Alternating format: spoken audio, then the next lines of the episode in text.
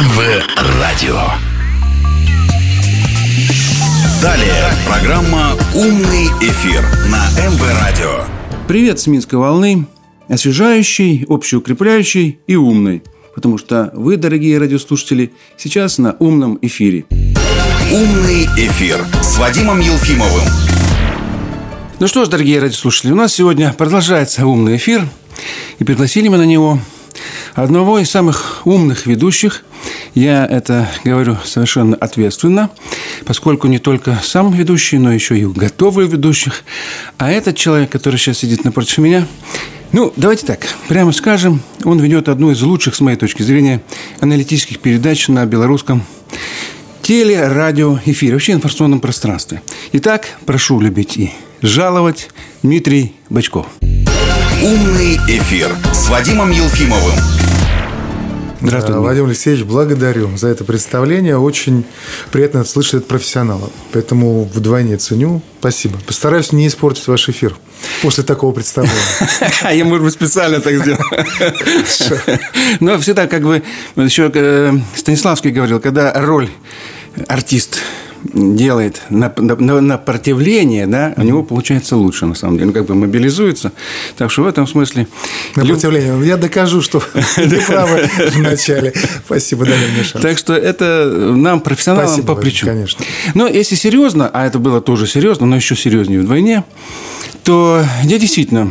С удовольствием, скажу честно, смотрю твои передачи и участвую в них. Вот это мне важнее, что да. Участвуйте с удовольствием. Ну, когда меня там нет, то тоже все неплохо, хорошо получается. Смею тебя заверить. И мы вчера с тобой как раз тоже были в эфире, и там чуть-чуть обсудили, да, вот как бы вот что успех передачи на 20% зависит от ведущего, как ты сказал. Нет, не только от ведущего. Я сказал, что есть сопутствующие факторы, куда входит в том числе фактор ведущего. Да, но на 80% от гостей. Да. Именно так. Я с тобой согласился, а потом подумал и пришел к выводу, что, наверное, я все-таки ошибся. Зря с тобой согласился. Вот с моей точки зрения, все-таки ведущий, ту ауру, которую он задает, да, так скажем, даже, может быть, не конкретные вопросы, поведение, именно аура, личность, харизма ведущего играет огромную роль. Она, собственно говоря, настраивает и гостей. И в этом смысле, ну, не будем раздавать друг другу, как говорится, похвалы. Вот, это вообще не очень хорошая, как бы, манера, потому что я помню, вот был такой Марлон Брандо, знаменитый актер, да, и вот когда ему вручали очередного Оскара, значит, он вместо себя прислал двух индейцев, вот, они там зачитали петицию прав индейских народов и так далее, и так далее. А сам Брандо заявил про Голливудскую академию, значит, телеакадемию. Сказал, когда собирается много нулей вместе, им ничего не остается другого, как раздавать друг другу награды. Поэтому мы не будем хвалить друг друга. Он мог себе позволить. Да, он мог себе позволить. А мы себе можем позволить не хвалить друг друга.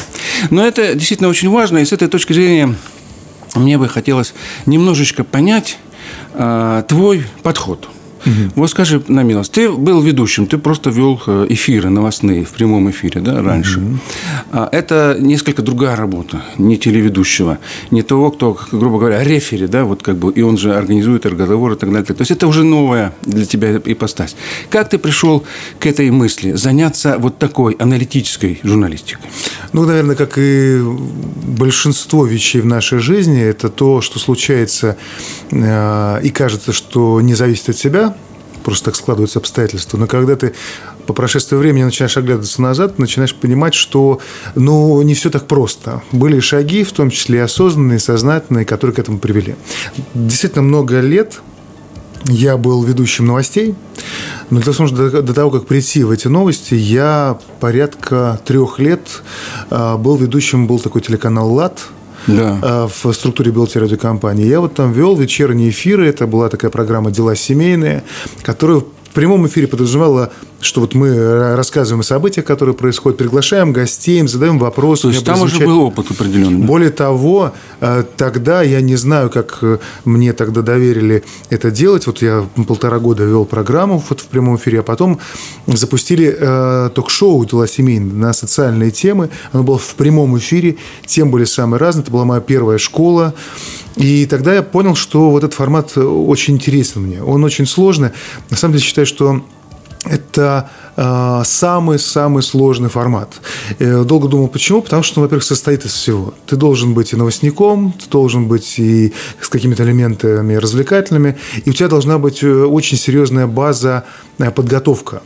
Бэкграунд. Бэкграунд, безусловно. Я каждый раз, когда встречаюсь с начинающими журналистами, я начинаю интересоваться, что они слушают, что они смотрят, что они читают. И когда они говорят, что, допустим, я не смотрю новости, или я вот не смотрю, не люблю этого. Все. Да, я понимаю, что это не журналист.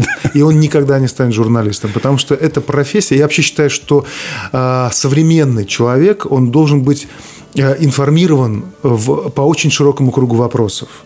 Он, конечно, будет иметь знания более-менее глубокие в отдельных дисциплинах, если вообще будет иметь, но информирован должен быть. Для журналиста это абсолютно обязательно. Вот тогда я понял, что есть над чем работать. Это потому, что ток-шоу обнажает сильные и слабые стороны ведущего. Если, будучи диктором, ты можешь скрыть за потоком информации, то когда ты находишься в ток-шоу, рядом с тобой люди умные, эрудированные, в материале, то это очень сильно обнажает твою некомпетентность. Поэтому... Если она есть.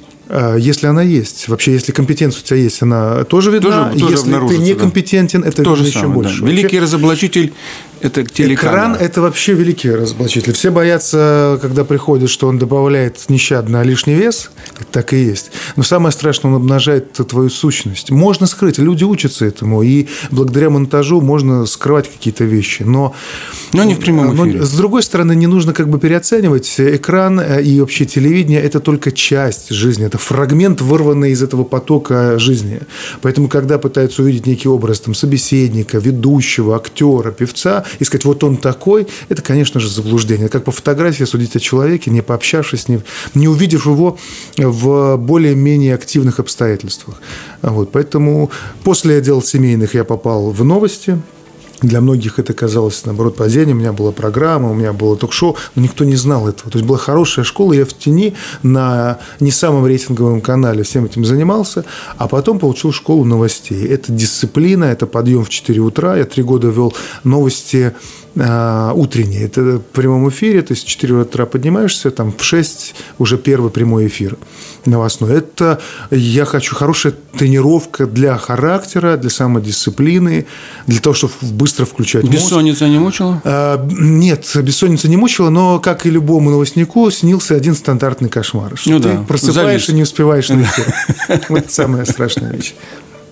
Ну ладно, от дел профессиональных перейдем к важным делам. Ты от дел семейных перешел к делам страновым, поэтому даже к международным делам, и поэтому тебе стоит задать следующий вопрос. У нас сегодня очень важное событие происходит в стране. Это подписание президентами на Высшем Государственном Совете самых важных документов по интеграции. 28 союзных программ, которых я хотел бы позиционировать как 28 свобод. Мы уже об этом тоже говорили. Да, вчера это прозвучало. Кстати, вот эту фразу тут же разобрали на цитаты. Она очень удачная. Вот, Вадим, если бы вы ее раскрыли сейчас, я считаю, что многие могли не услышать это в программе. Вот раскройте, почему 28 программ свобод. Только очень кратко. Полное раскрытие будет у тебя на эфире. Хорошо, но это очень интересный тезис. Кстати, там был еще один интересный, я к нему вернусь потом, как вы характеризовали, что будет, с чем сравни поворот к Западу. Я понял. Но действительно, во-первых, надо создать положительный пиар. Да? Вот мы не умеем, хотя мы с тобой информационщики вроде бы это делаем, и не, этот упрек не к нам с тобой. Но если говорить вообще о информационном, так скажем, цеху нашей страны, то он недостаточно работает в этом направлении, недостаточно создаем позитивный образ. Скромно по-белорусски. Да, скромно по-белорусски. Чаще любим жаловаться, а не любим хвастаться. А вот тут иногда надо похвастаться, потому что мы действительно делаем серьезные и очень большие вещи. Что мы делаем? И президенты ведь это подтверждают. Ради этого они работают. Они растещают завалы, да, те, которые нам мешали вот свободно, еще раз, вольно общаться, интегрироваться, развивать экономику. Поэтому те 28 программ, которые выстраданы и подписаны сегодня, я думаю, будут реализоваться практически, потому что уже создался морально-психологический такой темп, да, что это нужно делать, нельзя это тормозить. Вот это действительно даст нам свободу. в самых разных вещах. Я сейчас вот еще написал одну статью, где конкретно расписал очень кратко, да, просто назвал эти программы, потому что многие их не знают. Слышали 28, да, что, да, о чем и так далее. Хотя они есть, можно почитать. Они есть, но не каждый же, вот опять же, никто же не полезет там, да, на сайт Совмина. Там, я уверен, до 10-й доходит, вот когда вот эти заголовочки, идут, и формирование общего рынка. Да, и устал, нефть, и дальше устал, не пошел. Да. Поэтому нам, как профессионалам, нужно это пиарить. И в этом смысле слово «свобода» я сказал еще в том смысле, чтобы привлечь внимание, чтобы люди почувствовали, что это действительно для них делается. Но это обо мне. Так, а вот по поводу ВГС сегодняшнего, да, вот есть там одна программа, которая нас с тобой непосредственно касается, в том числе, значит, вот, интеграция в сфере информации. И это, с моей точки зрения, очень важно. Вот даже есть такой анекдот, да, помнишь, когда-то там старинный, в 90-е годы, проще говоря, что-то такое произошло, гипотетически предположили, что, значит, вот советские войска, как боялись на Западе, вошли, значит, в Берлин, потом в Париж, да, но генералы потом собираются после того, как это произошло, и говорят: слушай, мы это все взяли, замечательно, но мы об этом не сообщили. Мы это не донесли в средствах массовой информации. И это оказалось все зря. То есть, если ты не делаешь это в сфере информации, в СМИ, не сообщаешь об этом, то этого, считай, что и не было. Совершенно. Особенно сейчас. Особенно сейчас.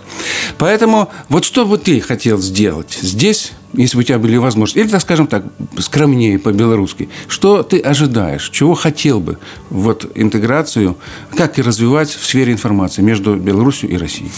Это очень такой комплексный вопрос. Он состоит из многих вещей, потому что сегодня под информацией не нужно понимать только слова. Не ограничится только там радиостанция, телеканал, газета, сайт, телеграм-канал и прочее. Это все только один слой.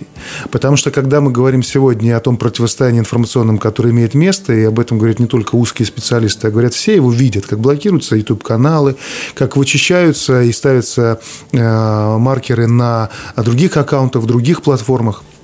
Ты понимаешь, что на сегодняшний момент, когда ты говоришь про информационную безопасность, ты не только должен первым сказать или нарезать свою повестку, ты должен владеть этими платформами, либо иметь инструменты контроля над соблюдением общих законов и общих правил для всех. То есть, словно говоря, левых мы опускаем и блокируем, а правым мы даем зеленый свет, даже если они нарушают. Ну, это ты предполагаешь такую возможность. Но ведь мы сегодня общаемся на платформах, где правила задаем не мы.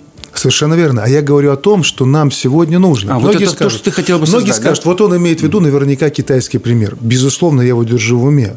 Но мы понимаем, что Китай – это, вот последние данные, 1 триллион пользователей интернета. Они, конечно, могут закрыться от всего мира, у них будет достаточная емкость, чтобы делать бизнес, строить крупные платформы, инвестировать и получать прибыли. Мы с 10-миллионным рынком, конечно же, этого сделать не можем. Вот поэтому мы должны создать союзное. Союзное, совершенно верно. Там, где прибавляется к нам еще 145 миллионов. Что мы таким образом делаем? Мы, во-первых, можем получить обаяние для IT-бизнесменов, чтобы создавать крупные социальные сети, цифровые платформы, чтобы они могли отсюда получать ресурсы. А во-вторых, мы являемся той самой достаточной силой для существующих крупных западных компаний, чтобы с нами считались. Они могут отмахнуться от 10-миллионного рынка, я уже не говорю там про Прибалтику, например, из страны гораздо меньшим населением, сказав, что, ну, вот у нас есть куда более серьезные емкие вещи, но когда-то вместе с Россией, и речь уже про гораздо-гораздо больше рынок, то здесь уже не отмахнешься. И здесь мы можем настаивать на том, чтобы присутствовали офисы компании, чтобы они были подотчетны нашему законодательству, чтобы мы могли их штрафовать и блокировать. Не для того, чтобы мы получили инструмент и зажимали свободу слова. На сегодняшний момент очень удобно пользоваться Ютубом, Инстаграмом, Фейсбук. Но, с другой стороны, вот я представитель телеканала ОНТ, который уже весной 2020 года абсолютно по надуманным политическим причинам начали валить информационно. Снесли наш Instagram-аккаунт. Просто снесли. Мы подавали жалобы, мы предлагали рассматривать. Просто снесли. Десятки тысяч наших подписчиков просто исчезли. Мы были вынуждены запускать новый аккаунт. Но, понимаете, когда ты запускаешь новый аккаунт, ты не веришь этой платформе. Ты не вкладываешься в нее так, как это было изначально. Более того, когда заблокировали Трампа, То есть, ну, это додуматься, взять, вырезать. То есть, такая социальная смерть. Собственного президента. Собственного действующего президента вырезать из всех социальных сетей. Мы видим, что вот в Украине, например, заблокировали 3 канала, и кто-то возмутился попыткой задушить свободу слова. Никто. Я сейчас не пытаюсь разделить на плохих и хороших. Мы вообще живем в том мире, когда мы не должны быть наивными. То есть, мы не должны сказать, что мы белые пушистые, а там звери какие-то. У каждого свои интересы. Мы должны это учитывать. Вот когда мы уберем личную составляющую, там, обидки и прочее, а будем трезво взвешивать, мы, во-первых, сможем укрепить собственную позицию. И вот как раз формирование общего цифрового информационного пространства – это здравая, спокойная работа над тем, чтобы быть в этом плане максимально независимым. Я считаю, что это шаг, которым мы должны заниматься уже вчера. Но очень важно, чем ты насыщаешь, вот это наполнение. Мы должны все понимать, и в том числе общество, что если ты хочешь обеспечивать свою информационную безопасность, то ты должен как бы с пониманием относиться к тому, что какие-то из структур информационных общество должно содержать. Они могут тебе не нравиться, там, какой-то части населения, но это та часть, которая должна находиться для того, чтобы она противодействовала той информационной пропаганде, которая есть из-за рубежа. Мы накануне в программе говорили об этом, что сегодня страны Запада как раз об этом позаботились. Они сформировали информационный купол, внутри которого они четко контролируют тезисы, которые распространяют, культурные ценности, информационную и политическую повестку. Они об этом позаботились. Более того, они не стесняются. Например, заблокировать аккаунты RT, ну, RT сегодня. Почему? Потому что они защищают информационное поле. И никто в суды о свободе слова их не затаскает. Они понимают, в чем цена вопроса. Кстати, вот очень часто упрекают, что телеканал ОНТ – бюджетная организация, мы платим, вы должны говорить то, что… Но вы не совсем бюджетные. Нет, конечно. Мы основные средства, которые мы получаем, из рекламного поля. И это ни о чем не говорит. Вы акционерное общество. Это ни о чем не говорит. Я просто хочу сказать о том, что есть те компании, которые финансируются из бюджета. И нужно прекрасно понимать, что бюджетная организация, она существует не только для того, чтобы отвечать на сиюминутные требования налогоплательщика. Есть еще и долгосрочные какие-то задачи. Игра в долгую. Да. Я согласен с вопросом и требованием, и претензиями, зачастую выдвигаемые как бы нашими зрителями, слушателями, читателями, о том, что они требуют лучшего качества, большего охвата, больше эффективности. На это, безусловно, они имеют право. И журналисты, и медиа-менеджеры сегодня должны к этому прислушиваться. Ну, это правильно. Умный эфир с Вадимом Елфимовым. Ну, во-первых, я хотел бы сказать слова поддержки твоему тезису. Угу. Потому что есть даже старинная поговорка. Если ты не хочешь кормить свою армию, будешь кормить чужую. Да. Вот если это в информационном поле перевернуть, да, если ты не хочешь кормить своих информационщиков, будешь кормить чужих. Собственно говоря, это уже сегодня происходит на нашей с тобой территории. Ну да, мы с этим столкнулись. Президент говорит, что наше информационное поле простреливается со всех сторон. И ты очень четко отметил одну особенность. Мы не можем даже предъявить претензии к тем, кто нас простреливает. Да, да. Они где-то находятся за рубежом, за бугром, подчиняются своему законодательству, да, и так далее, и так далее. И здесь даже не за что их уцепить, потому что здесь есть представительство. Вот российский опыт даже показал, там, когда Google, или Facebook, они хотели предъявлять какие-то претензии, а к ним приезжает какой-то представитель, говорит, а я просто как бы дочерняя компания, я не могу повлиять на штаб-квартиру, да. И все. Эта игра старинная, американцы в это играют очень давно. Так, здесь надо очень важный момент понять, почему это еще важно. Психологический момент, когда люди находятся далеко, они живут вот в этом информационном коконе. Это ситуация с призывами к санкциям. Когда забрасывают письмами, и владелец, который находится где-то за рубежом далеко, он смотрит, понимает, ну да, это что-то страшное.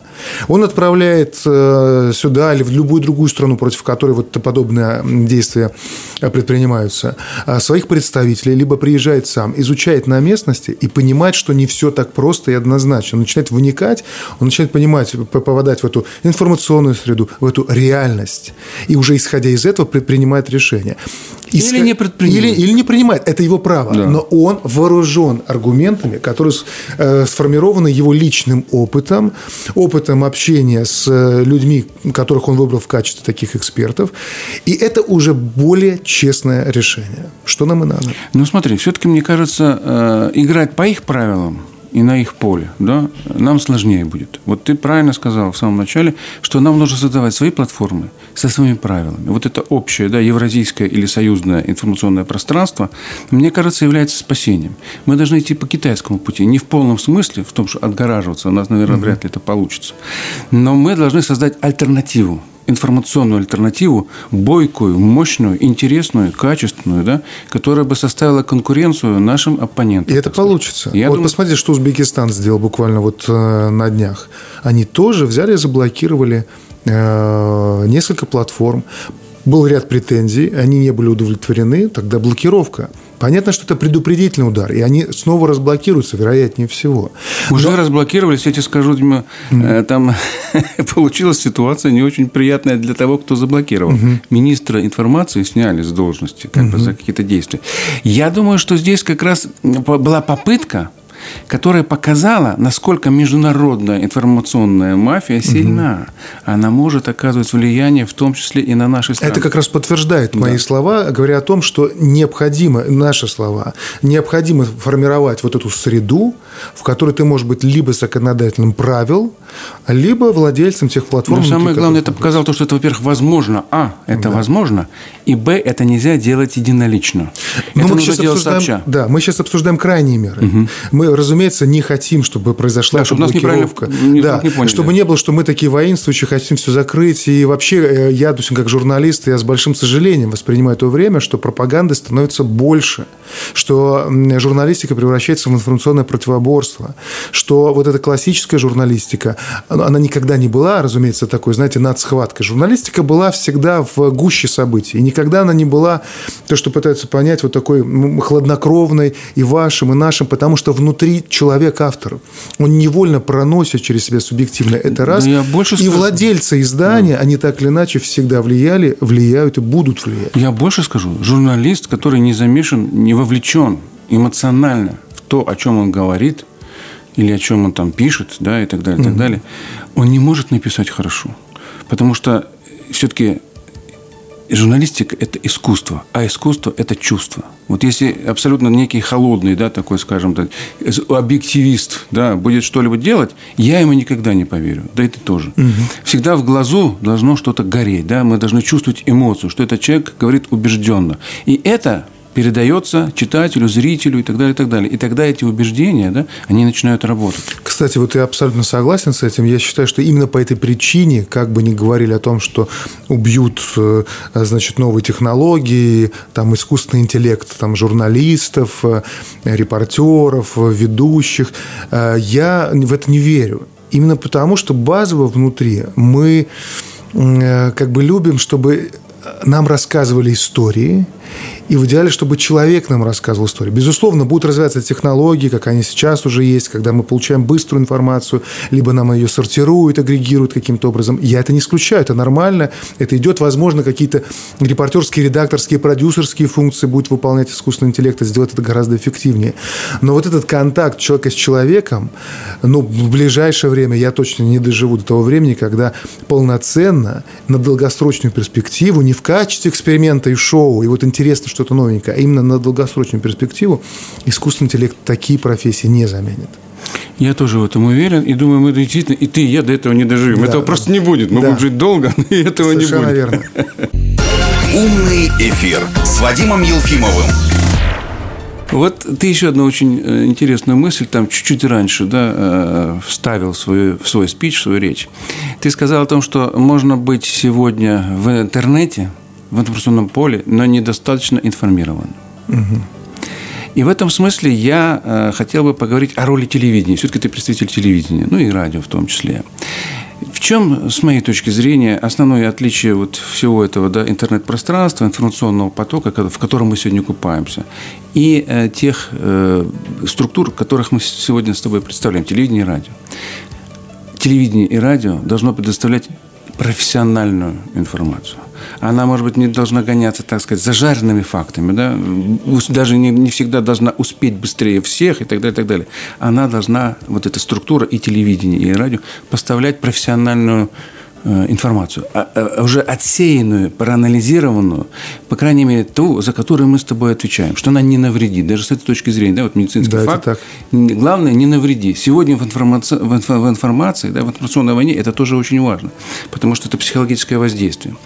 И мы всегда, профессионалы, должны быть впереди, ну, скажем так, непрофессионалов, самостийщиков, самодельщиков и так далее, которые работают в простом пространстве. Угу.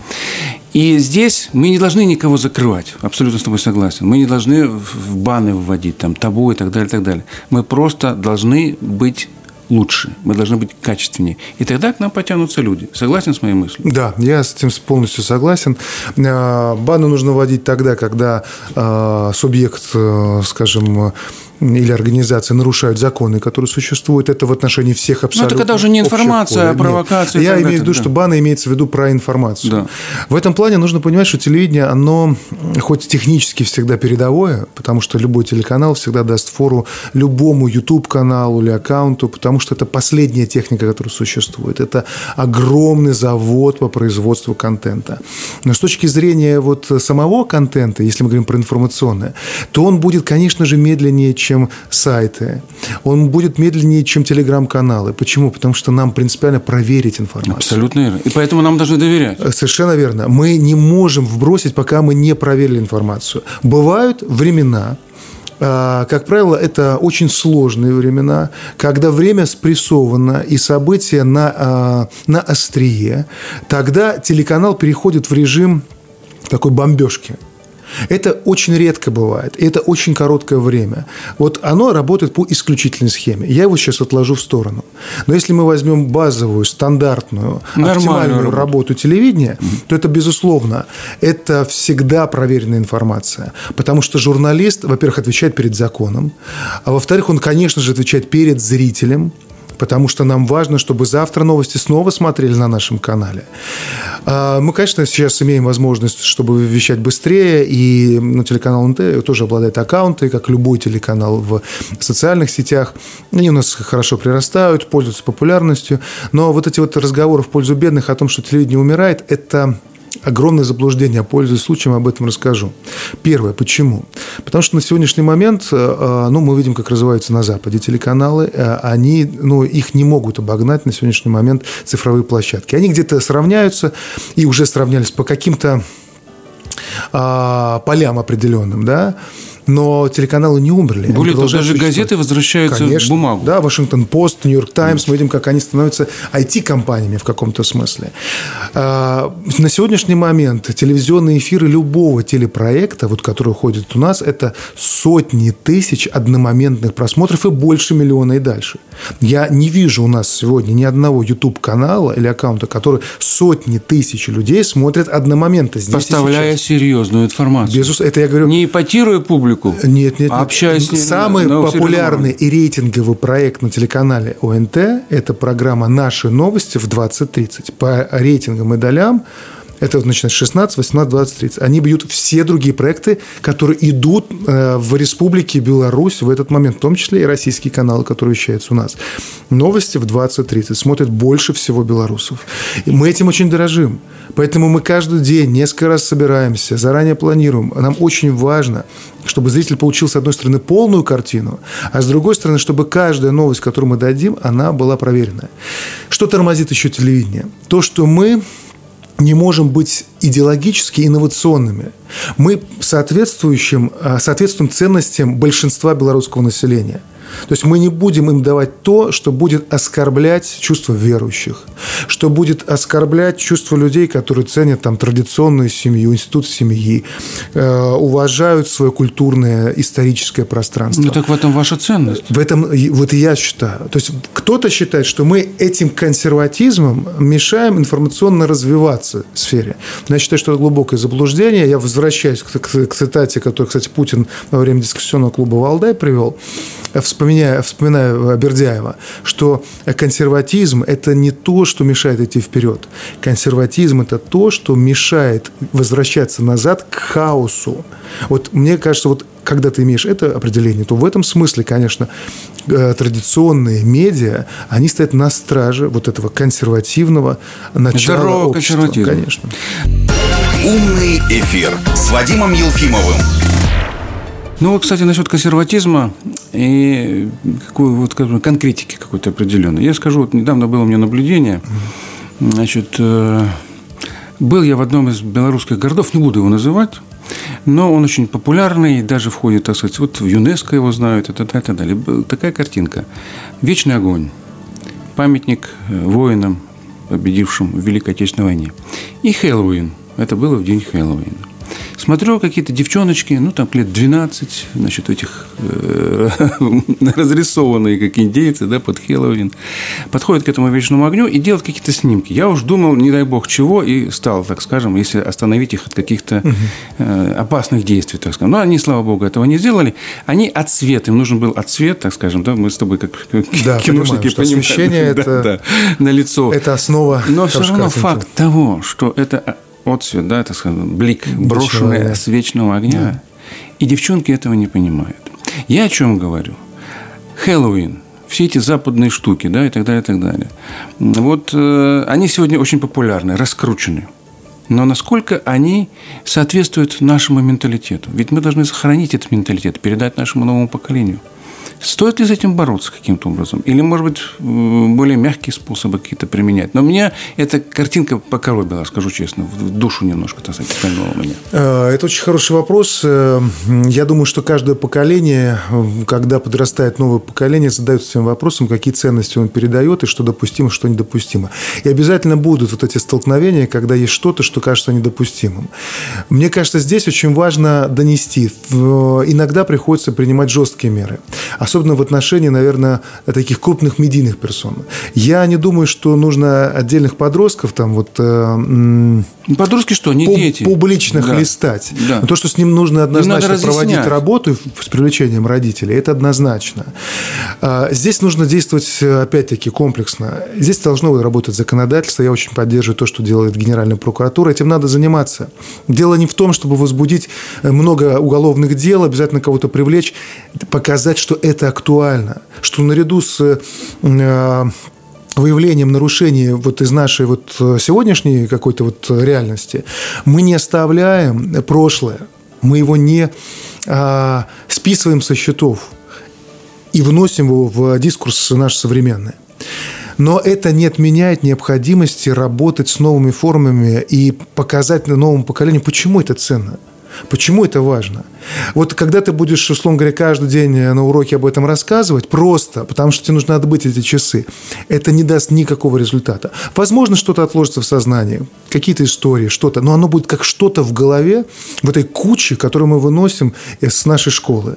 Куча, которая потом просеивается, что-то тебе нужно, но очень много остается, к сожалению, вот этим шлаком. К сожалению. И для того, чтобы вот эти вот живые истории людей, наших дедов, которые были моложе, чем мы, моложе, чем даже наши деды, и сначала либо умирали, либо защищали, либо восстанавливали потом эту страну, ведь не нужно рассказывать про героические лозунги. Я не верю в них сам. Но когда ты расскажешь, что приходилось преодолевать, и самое главное, ты ответишь ребенку, а зачем? И вместе с ним просуждать, почему он мог это сделать, как бы ты поступил. И делать это в том числе в ТикТоках. Вот это большое белое пятно. Нам нужно создавать контент. Вот, нужно идти туда, где эти дети. Где они.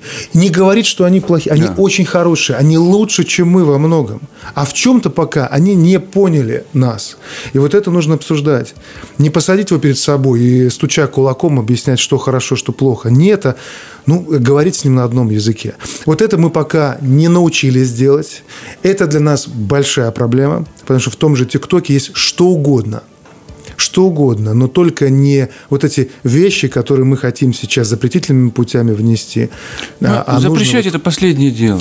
Да, это последнее, или то, как что, когда ты не успеваешь предложить, но ты понимаешь, что ты экстренно должен принимать решение. Что-то надо спасать от какого-то пожара.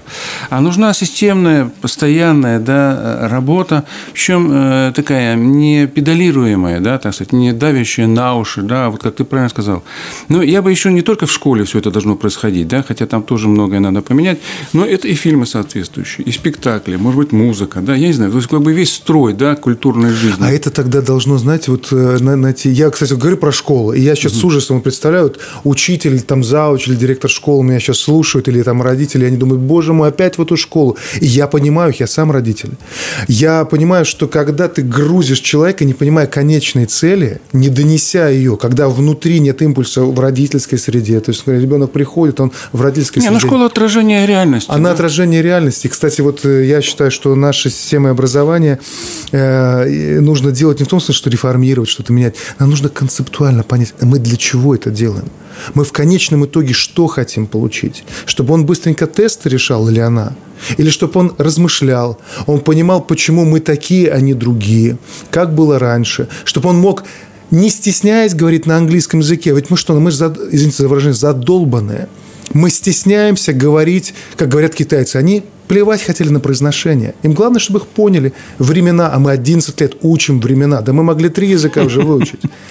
Мы грузим детей и зачастую информацию, которая вот они с практической точки зрения... Это буквально, как говорится, вот я там 40 лет назад учил английский язык, и нас учили этой классической, чем не в школе, а уже в вузе, факультет международных отношений заканчивал, да, вот английский язык мой основной. Значит, тут учили, долбали, там, а потом, когда я попал в среду, это совершенно другого, никакое произношение и так далее, и так далее. Вот, так что, да, учат как бы вот некому музею языковому, лингвистическому, а не то, что реально происходит. Согласен с тобой. Но это у нас такая уже, так сказать, немножко догматичная, да, несколько... Здесь тоже шарахаться не надо. Да, нет. Здесь нужно вот осмыслить, понять, вот до всех это донести, все приняли это, вообще, и шаг за шагом идти. Для чего нужен язык? Для общения, да, и так далее, и так далее. А значит, соответственно, мы должны понимать реального, современного, там, англичанина, американца, и так далее, и так далее. Умный эфир с Вадимом Елфимовым. Язык – это не самое главное. Вот с моей точки зрения, ты тоже коснулся сейчас очень важной темы – идеологии. Ты произнес это слово «идеология». Вот я думаю, что все выстроится правильно тогда, когда на самом верху мы будем видеть вершины, да, куда стремится наше общество, какие у него цели. И это то, о чем говорил наш президент, в том числе вот на больших разговорах, встречи с ним. Да, вот он постоянно поднимает тему идеологии. И здесь он подчеркивает, у нас еще далеко не все определилось, далеко не все ясно. Я думаю, что эта тема должна быть, ну, скажем так, поднята на уровень не только специалистов. Вот президент говорит, что идеологию нужно снизу, да, как бы вот она, чтобы там родилась, выросла из толщи общественной жизни. Здесь нужно смыкание человека, который смог бы выразить эту идеологию, да, и тех масс людей, которые ее ощущают. Ну, что хочет белорусский человек?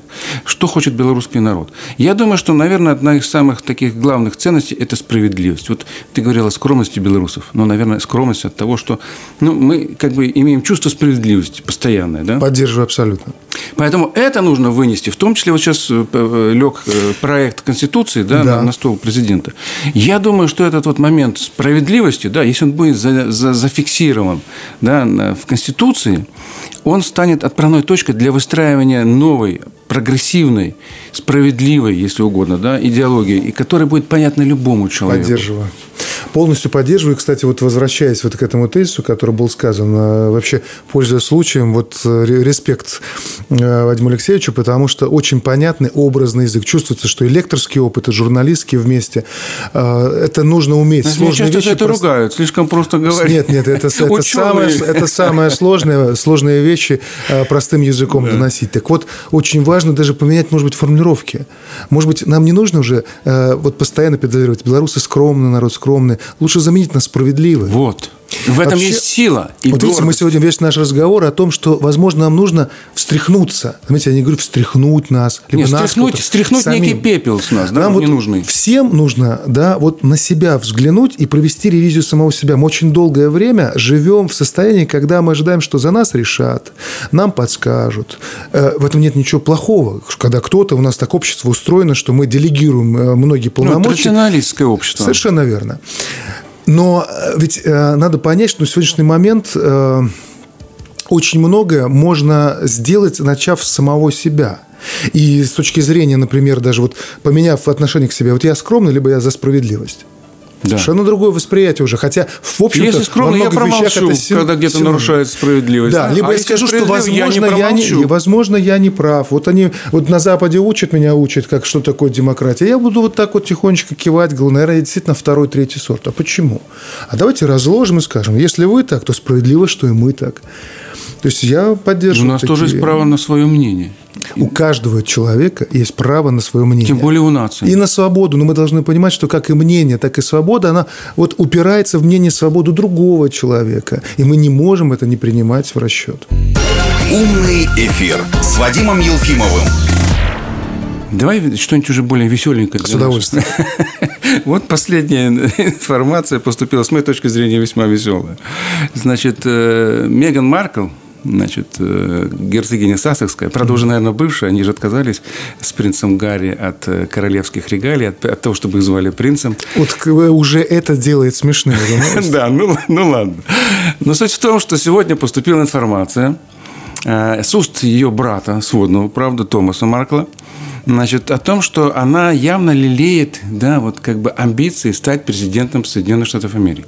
Эта информация подтверждается в том числе и некоторыми, скажем, инсайдерами, как их называют, да, или близкими к этой чете, журналистами, которые еще год назад утверждали, что Меган отказалась от, когда ее просили, наша принцесса, надо отказываться от американского гражданства и вступать в британское подданство. Кстати, хочу маленький ликбез провести. Так. В Британии нет гражданства.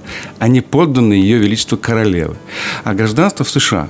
Так вот, она отказалась быть подданной и сохранила с собой американский паспорт. Вот тут уже возник вот как бы тот конфликт, да, который сегодня довел до того, что они живут в Соединенных Штатах Америки.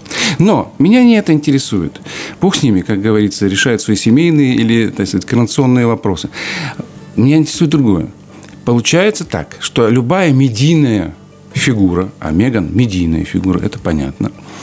Сегодня имеет большие шансы стать президентом в тех же Соединенных Штатах Америки, чем какой-то серьезный политик. Как к этому ты относишься? Я отношусь к этому с принятием, потому что это наша действительность. Принимаешь реальность, да? Я принимаю эту реальность, и я просто боюсь, что мы этому противопоставить ничего не сможем. То есть, мы в той или иной степени будем с этим сталкиваться, пока не дойдем до момента, когда наступит кризис некий. Ну, мы, я говорю, мир сейчас, да, к счастью, нам это пока вот глобальный мир не грозит. У нас президент практик как раз, да, вот, хотя и шоу он умеет тоже устраивать не хуже других. Ну, я всегда говорю, что у нас самый главный пиарщик – это сам президент. Абсолютно. Мы, знаете, когда посмотрели самые большие просмотры, которые есть в Ютубе, или самые большие рейтинги, это когда выступает президент. Его люди готовы слушать минуту, две, три, полчаса, час каждый день. Поэтому я здесь поддерживаю. Но он человек от земли, это совсем другое. Да. Вот здесь мы, вот что мы видим? Мы уже наблюдаем это. Я не удивлюсь, если Меган Маркл там через какой-то встанет. И это будет не хуже, чем Джо Байден. Это не хуже будет, чем Трамп. А что Зеленский? Разве он пришел не как Голобородько? Это чисто медийный персонаж. До этого с новым бэкграундом, который мы знаем. Это уже часть нашей жизни. Что за этим последует? Посмотрите, Моргенштерн.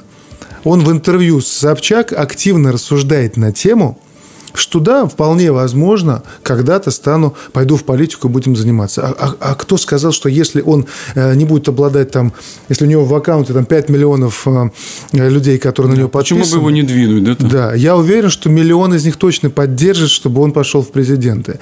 Фактор узнаваемости всегда имел большое значение. Та же, когда Рейгана выбирали. Но если раньше с тревогой смотрели на такие вещи, но все равно выбирали, потому что когда ты оказываешься в кабинке, и ты смотришь на людей, которые там, у тебя срабатывает твое подсознание.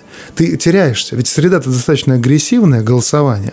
Это происходит редко. Вокруг напряжение. Ты задаешь свои данные. Вокруг информационный фон. И тут срабатывает часто не сознательное, а подсознательное.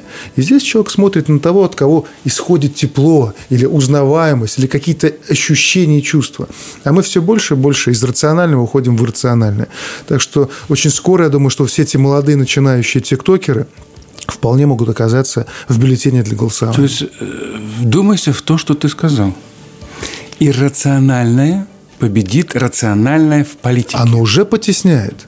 Мы живем в информационном шуме. Уже политики, которые управляют миром, на полях G20 всерьез рассуждают о возможности превентивного ядерного удара по России.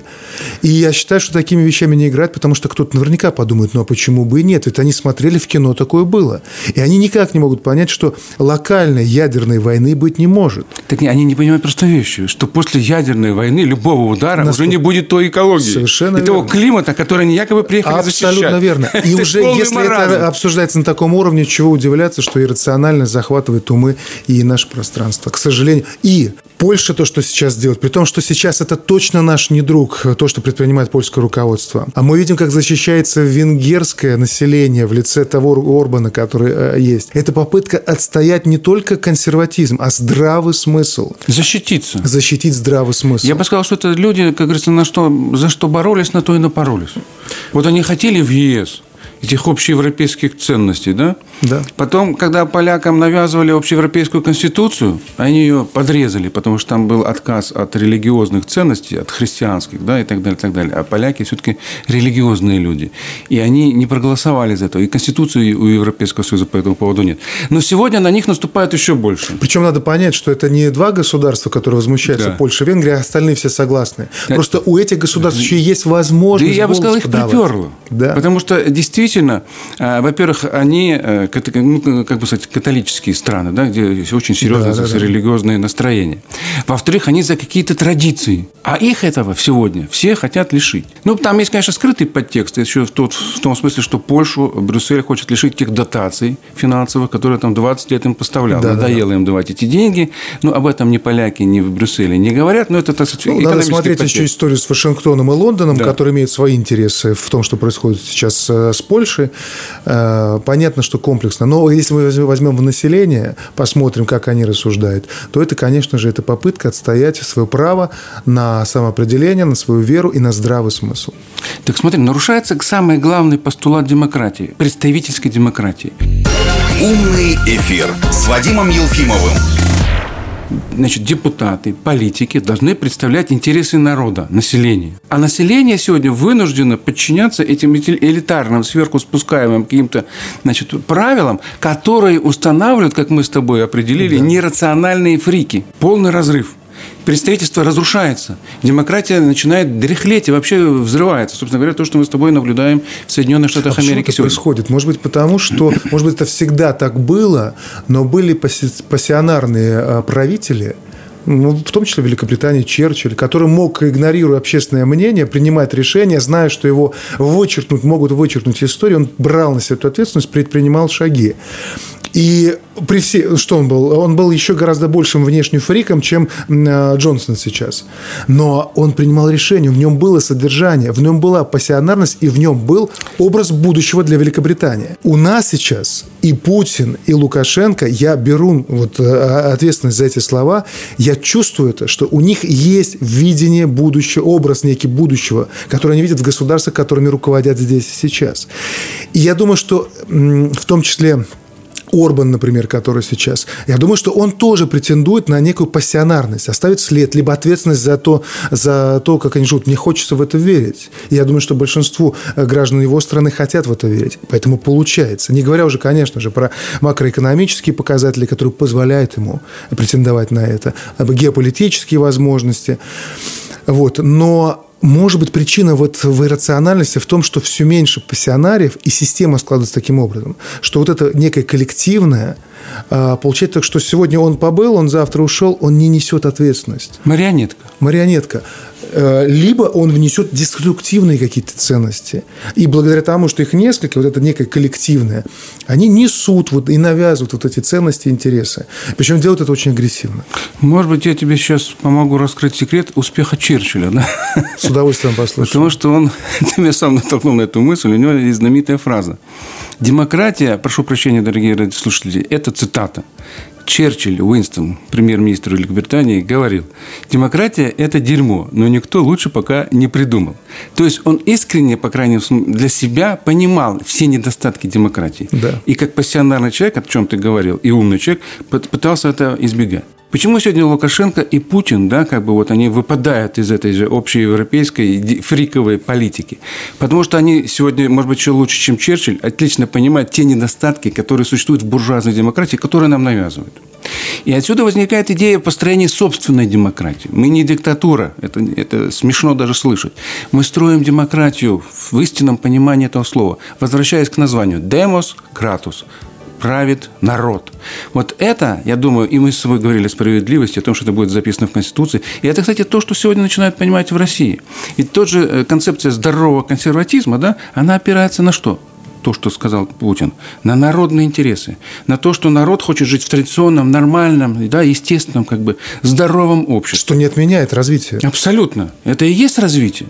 Вот мне всегда нравилась там одна канадская партия, она сегодня не очень, как бы, популярна, но она существовала, называлась прогрессивно-консервативная. Вот это сочетание прогрессив, прогресс и консерватизм сегодня выходят на арену. Но прекрасная идеология. Прогрессивный консерватизм. Да. Он подразумевает, что даже, смотрите, в экономике мы, по сути, так и шли. У нас была консервативная опора на промышленность и сельское хозяйство. И только сейчас, посмотрите, как удивительно, сейчас мы в полной мере понимаем, как хорошо, что в свое время мы сделали ставку на модернизацию деревообработки, на модернизацию агропромышленного комплекса, что мы не списали машиностроение. Помните, говорили, надо вынести заводы за пределы. Что такое вынести заводы за пределы? О, каких это денег стоит? Чем-то закончится. А да. Как ты донесешь ли ты это производство до той новой точки? И сейчас мы понимаем. И при этом мы развивали парк высоких технологий. Мы ввели этот инновационный декрет. То есть мы не потеряли образование и держали его на уровне, хотя это дорогостоящая статья нашего бюджета. И таким образом это был прогрессивный консерватизм, о чем говорите, Вадим Алексеевич, вы сейчас. И мы не послушались тех доброхотов, советчиков, о которых, да, мы сейчас могли бы даже пофамильно их назвать, кто нам предлагал как раз это все вынести, закрыть, но распилить, приватизировать и так далее. Вадим Алексеевич, хорошо, что и такие доброхоты тоже есть. Вот в любом консервативном обществе должны быть люди, которые... Ты социальный дарвинист, ты чувствуешь, да? Нет. Я хочу сказать, что мы иногда должны впускать те мысли, которые позволят нам провести ревизию нашего консерватизма. Не остановились ли мы в прогрессе? И в этом смысле я считаю, кстати, президент, по-моему, сегодня об этом или вчера говорил, что хорошо... Сегодня, когда обсуждали Конституцию, хорошо, когда звучат разные мнения.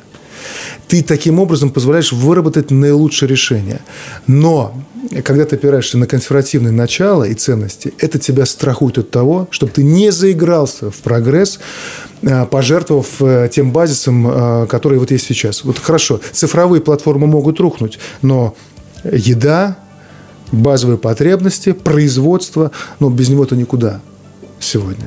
Без той медицины, которая у нас есть сейчас, мы видим, что вот какие трагедии размаха в Италии, да, когда в какой-то момент отказались от развития медицины, от старого образца медицины. И к какому счастью, что мы не отказались тогда. Да. Есть, конечно, грехи, есть чем работать, несовершенно, но есть база, с которой можно работать.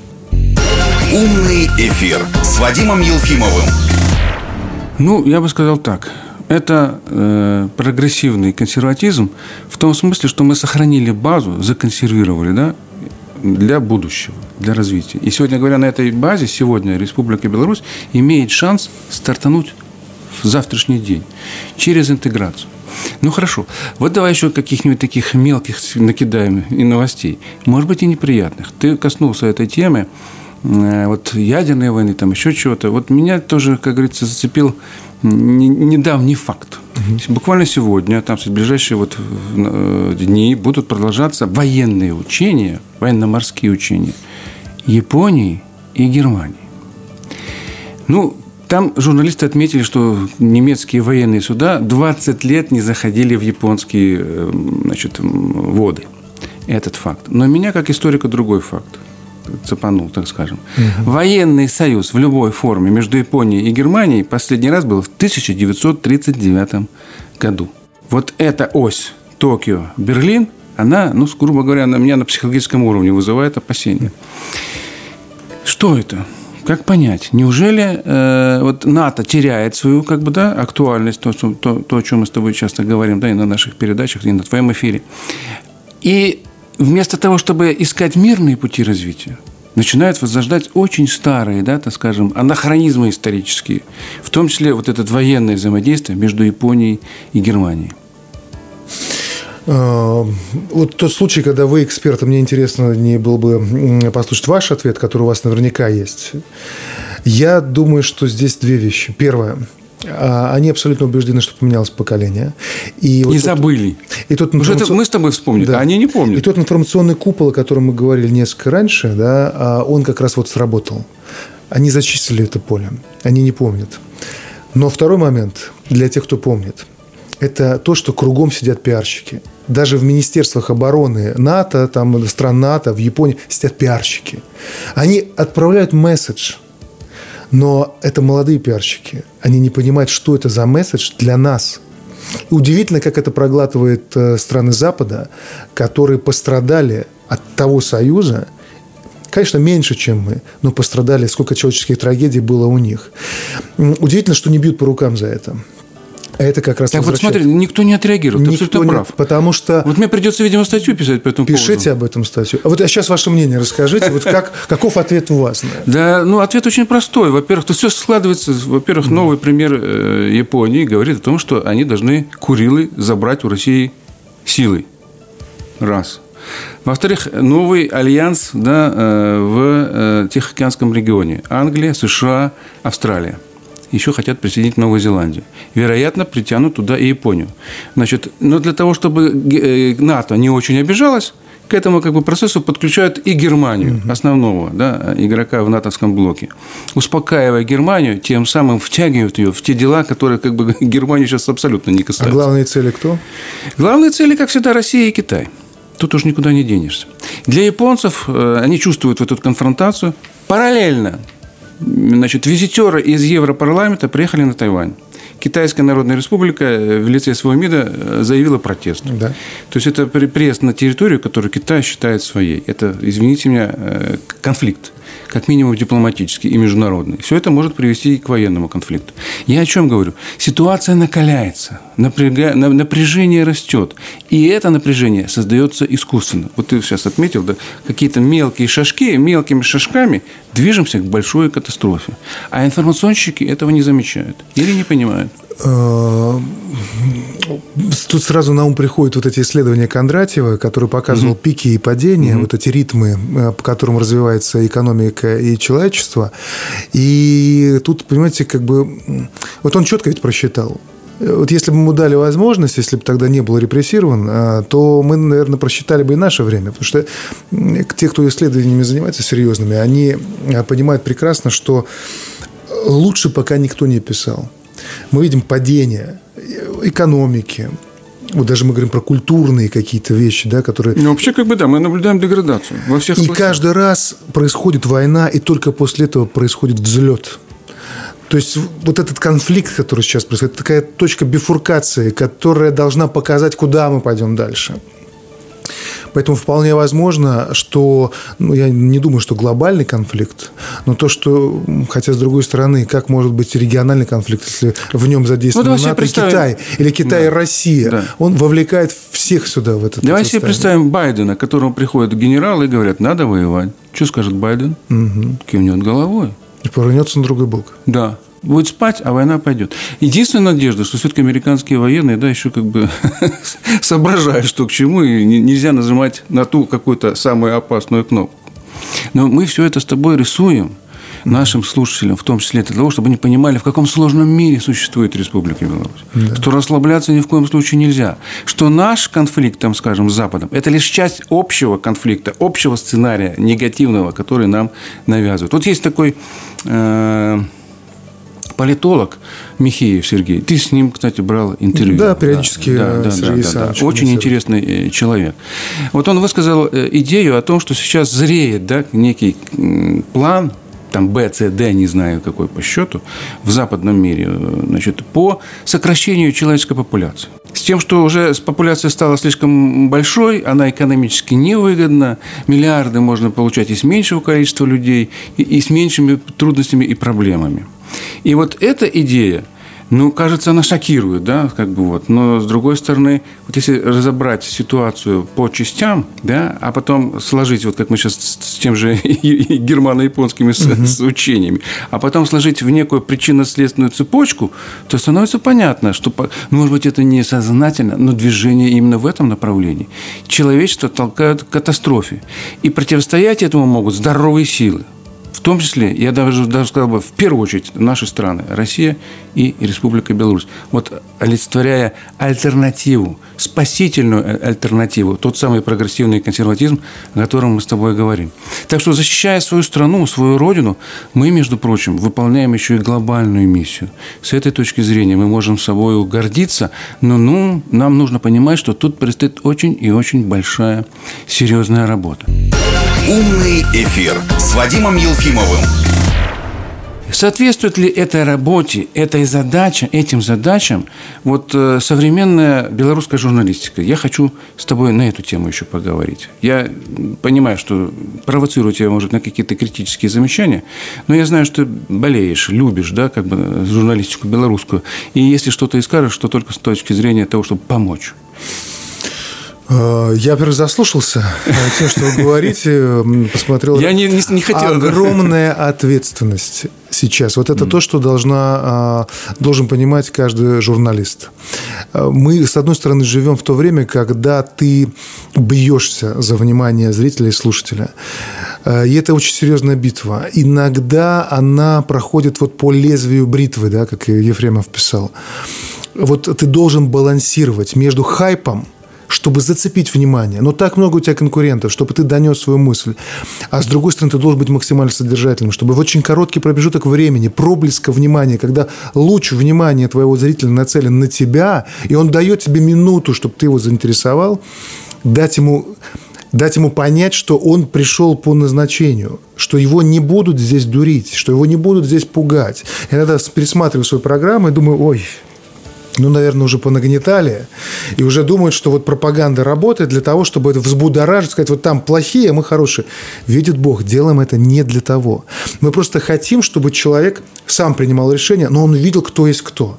Чтобы он видел, что те, кто кричат «мы свои», мы хотим вам добра, а параллельно второй рукой, которую они выводят сейчас из-за спины, мы видим этот блеск чего-то металлического у них в руках, чтобы мы видели, с кем мы имеем дело. Вы хотите с ними партнерами быть? Будьте партнерами, но вы должны отдавать отчет. Очень важную мысль вы сказали. Мы должны понимать время и контекст, в котором находимся мы глобальный здесь сейчас. Контекст. У нас нет второй жизни и второй попытки. Возможно, есть некая реинкарнация, кто-то в это верит, но я в данном случае реалист. Одна жизнь. И мы должны передать детям то, когда они не за них, а они смогут принимать решения на этой земле. Будут они либералами, будут они коммунистами, консерваторами, пусть они это решение примут сами. Хотят они папа-мама, либо папа-папа, пусть они принимают это решение. Не кто-то за них навяжет. Очень хорошо говорит Михаил Ковальчук, руководитель Курчатовского института, что сейчас идет планомерная работа по выведению служебного человека.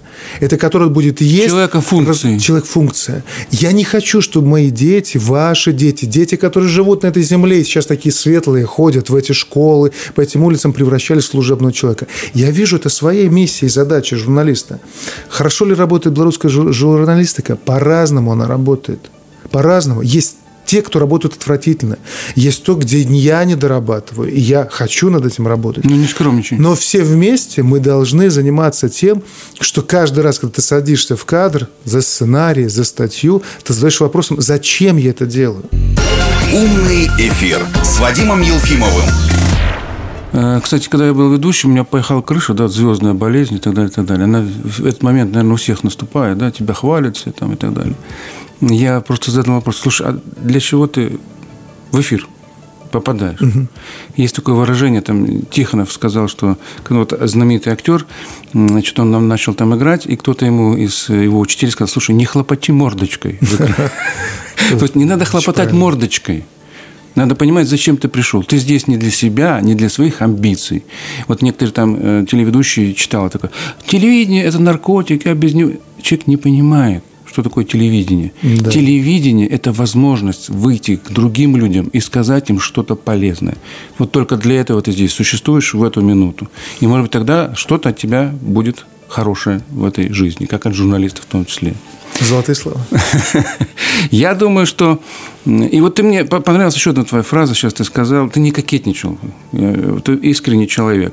Ты не... Сейчас промелькнул тебя. Я пересматриваю свои передачи. Другие ведущие кокетничают. Я никогда не смотрю, там, и так далее. И так далее. А как расти, если ты... И именно. Ты профессионально, конечно, к этому относишься. Ты видишь, ты хочешь увидеть свои ошибки, хочешь увидеть, где можно Процесс улучшить. Пересмотра да. программы, я вам честно скажу, это огромное болевое поле. Это творческая работа. Это болевое поле.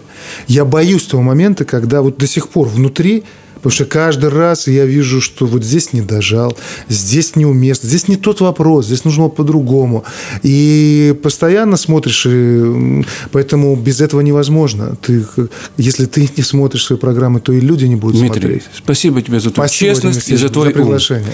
Пожелаем нашему гостю Дмитрию Бочкову успехов на его очень важном, интересном и перспективном направление. Телевидение никуда не исчезнет с такими людьми. Спасибо вам большое за приглашение, за добрые слова. Благодарю за время, потраченное на прослушивание наших слушателей. Крепкого здоровья. Это очень важно. Ясного ума. И несмотря на все страшилки, которые происходят вокруг, пусть внутри будет этот... Пусть не очень яркие, но спокойный, постоянный свет, который вот когда тяжело, вы остались наедине с собой, он вас согревал бы, вас и ваших близких. Спасибо, друзья. Ну что ж, до скорых встреч на Минской волне, на Умном эфире. Услышимся. С вами был Вадим Елфимов. Всего хорошего. Программа «Умный эфир» с Вадимом Елфимовым. По идее, умных людей должно становиться все больше и больше, а вот, к сожалению, эфирного времени для них каких-то передач становится все меньше и меньше. По субботам в 19:05. Не будем умничать на МВ-радио.